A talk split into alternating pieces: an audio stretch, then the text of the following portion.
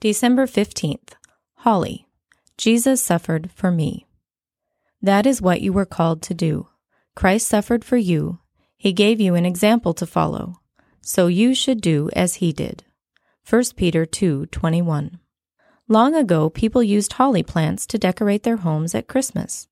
The green plants brought life into the homes during the dark winter. Holly reminds you Jesus came to give you life. The leaves of the holly have sharp points, like the crown of thorns Jesus had to wear. The holly blossom is white, to remind you of Jesus' purity. The blossom turns to a red berry. Red is for the blood Jesus shed for everyone's sins. Holly also has a bitter tasting bark. Jesus faced many bitter things when he lived on earth.